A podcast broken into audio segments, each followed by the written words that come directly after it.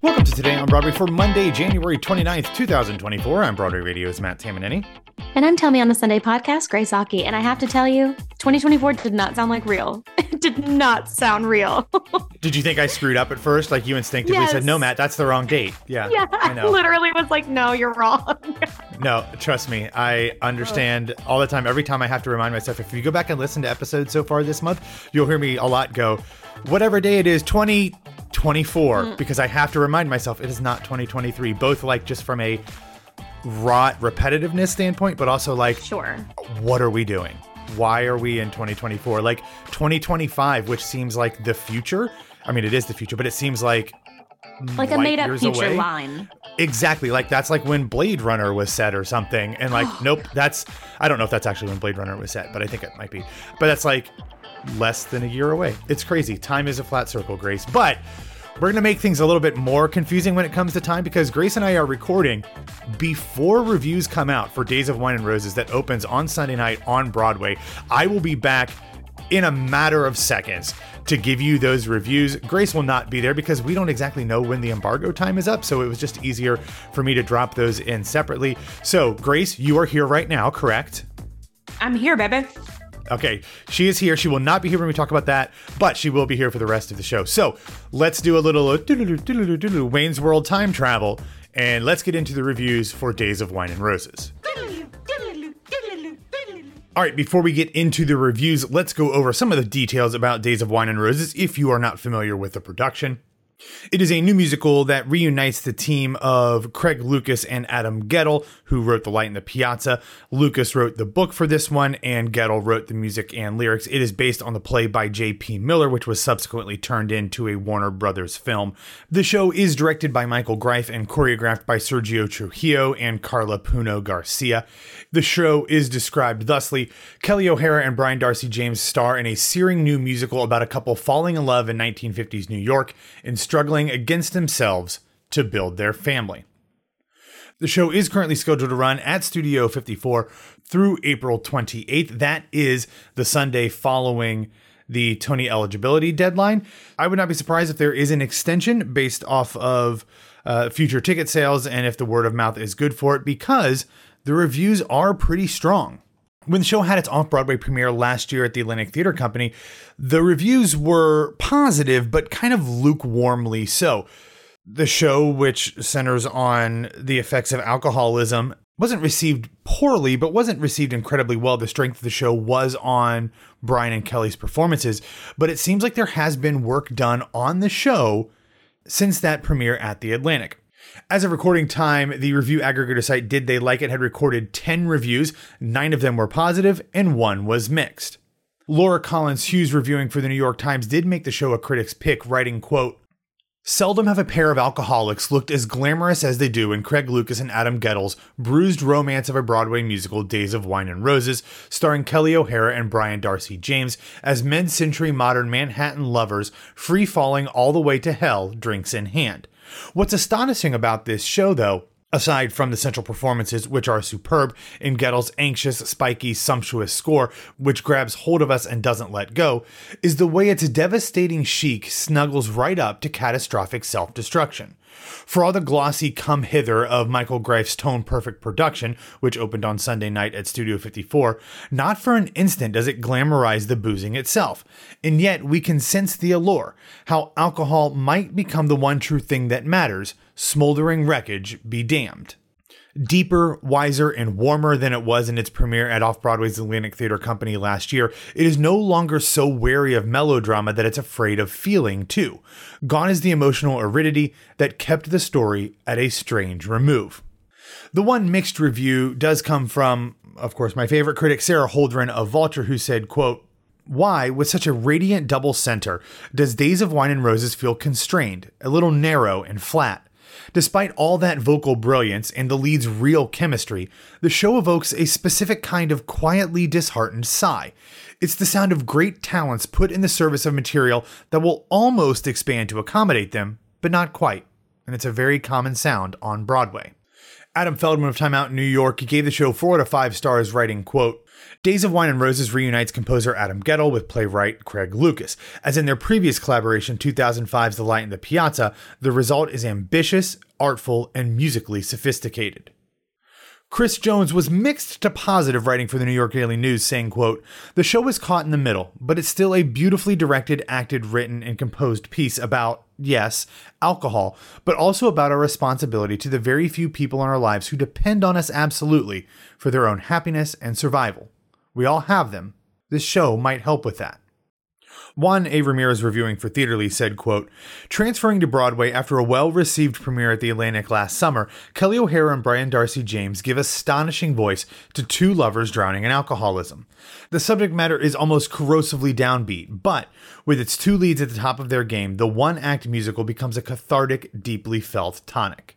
We will end with Robert Hofler reviewing for The Wrap with an appropriately rapturous review. He said, quote, The only major criticism to level at Days of Wine and Roses is that it took Guettel so long to write his third musical, which can easily take its place as one of the few great musicals of this century.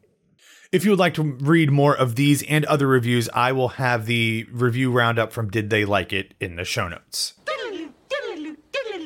All right, after those reviews, let's take a real quick second to talk about our sponsor for this week, BetterHelp.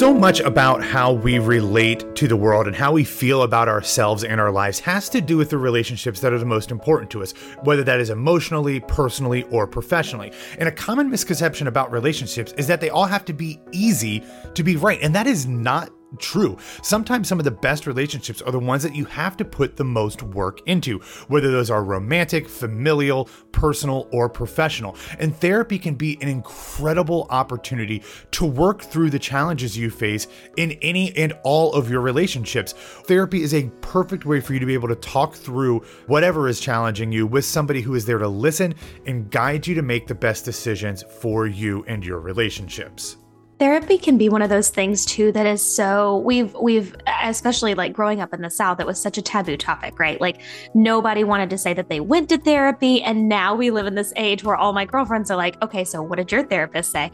Oh really? Because this person said this and like how did you get into it? So it's just one of those things that i think that we're all learning is going to be a part of our daily routine our weekly routine and there is no better way to start with BetterHelp it's something that i recommend pretty immediately to people that are just starting out it's not only like a wonderful gateway into it, but it's also something that has ease of access, even for ongoing therapy recipients. Like, I think that it's just something that we have to learn with positive coping skills, how to set those boundaries, how to take care of yourself in ongoing fashion that's not just based on like one trauma or another. Sometimes we just need this for day to day life. And it is really, really an incredible tool. So become your own soulmate, whether you're looking for one or not. Visit betterhelp.com slash Broadway today to get 10% off your first month. That's betterhelp, H-E-L-P dot com slash Broadway. All right, Grace, one of these questions that has been flying around the interwebs in most theatrical circles over the last few days is whether or not Boop, exclamation point the Betty Boop musical, is coming to Broadway in 2025.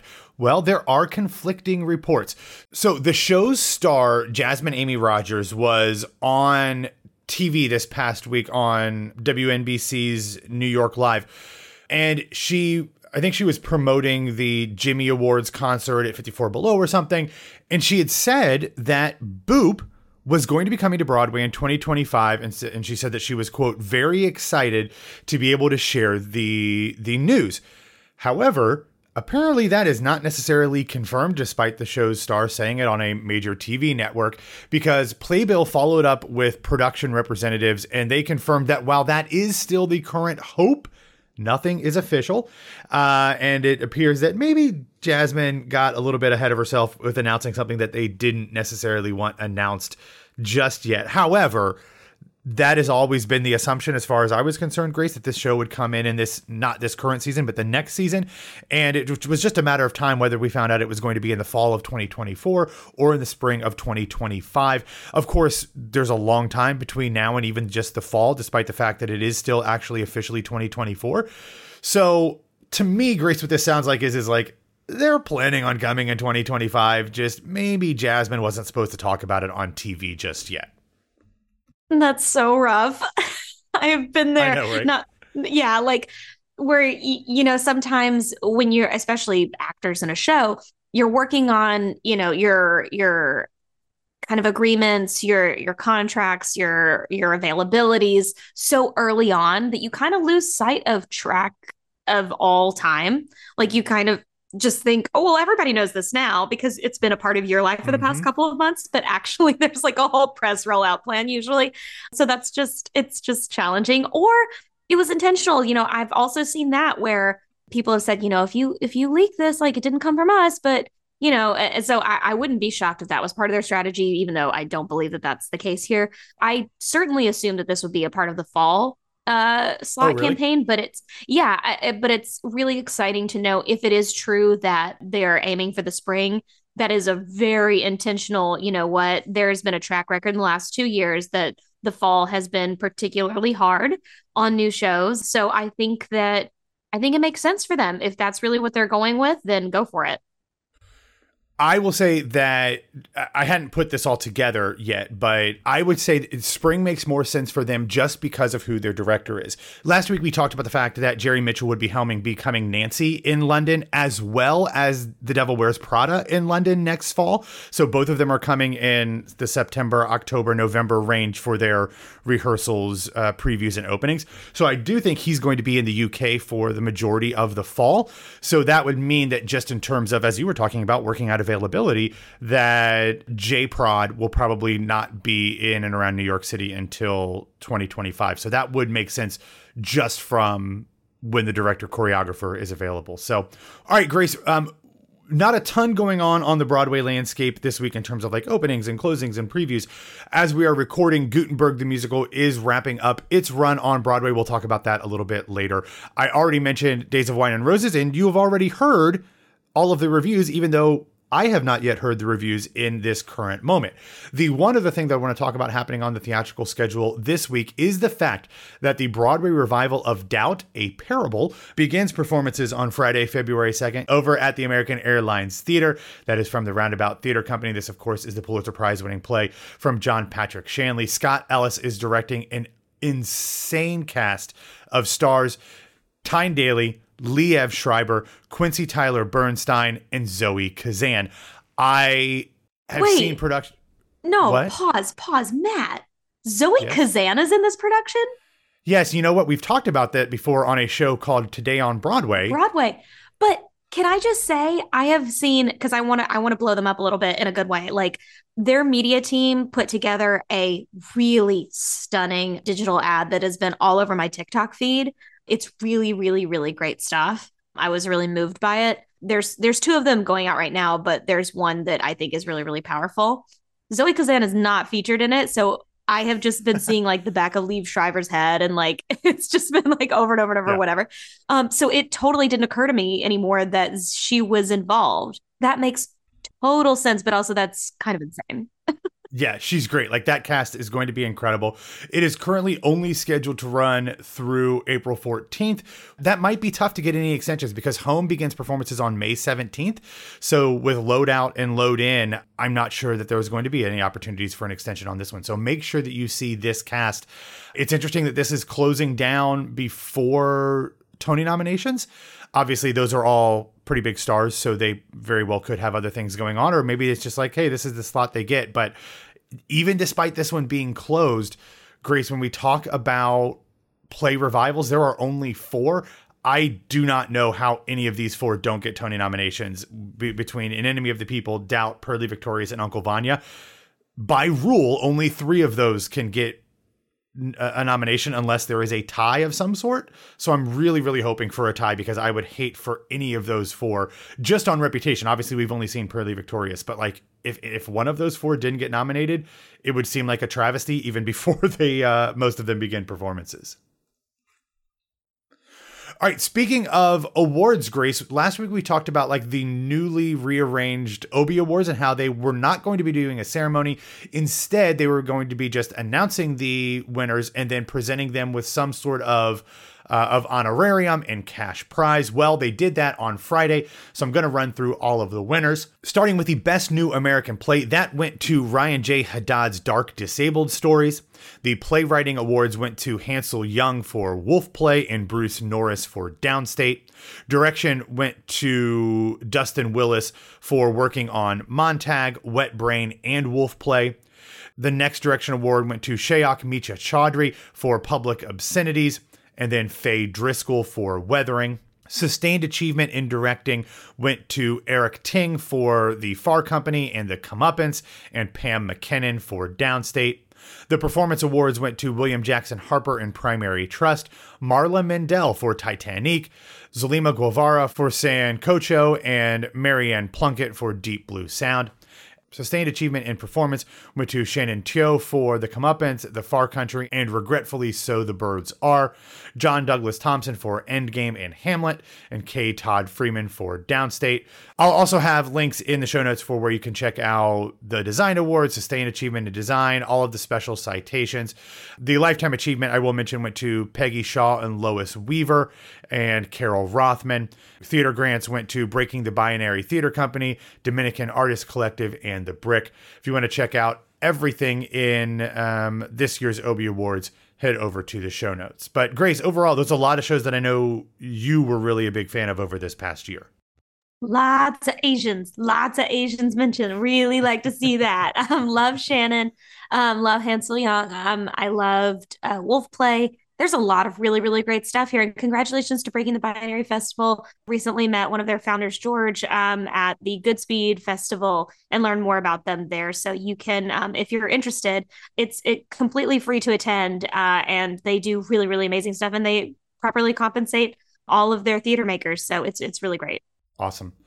All right, Grace, let's wrap up with a very cool look at Gutenberg the musical, as I mentioned earlier. It's closing on Sunday, but the show's set designer, Scott Pask, released a video from a rehearsal when they did spoiler alerts, but I guess the show's closed, so it doesn't really matter.